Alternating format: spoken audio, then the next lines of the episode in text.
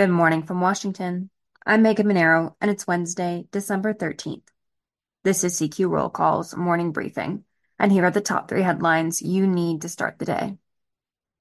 Ukrainian President Volodymyr Zelensky's visit to Washington did not seal the deal on military aid. Talks on border security changes that Republicans are demanding continue. The negotiators appeared to make some progress Tuesday evening.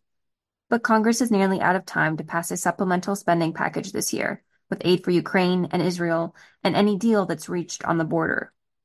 Democrats in particular are saying the House and Senate should not adjourn for the holidays without acting because of the message that would send to Russian President Vladimir Putin about the U.S. commitment to Ukraine's defense.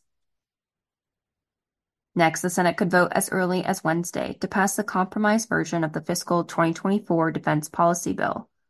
The National Defense Authorization Act would then head to the House for a final vote before making its way to President Joe Biden's desk to be signed.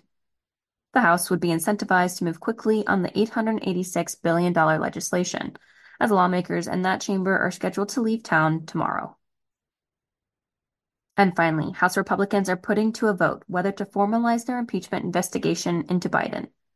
Lawmakers could vote Wednesday on a resolution that would give new authority to the three House committees that have for months been looking into the president's family's business dealings. The measure would empower the chairman of the House Oversight, Judiciary, and Ways and Means committees to seek new documents and witness testimony. Democrats say the probe into the president is baseless. Check CQ.com throughout the day for developing policy news. And for all of us in the CQ Roll Call newsroom, I'm Megan Mineiro. Thanks for listening.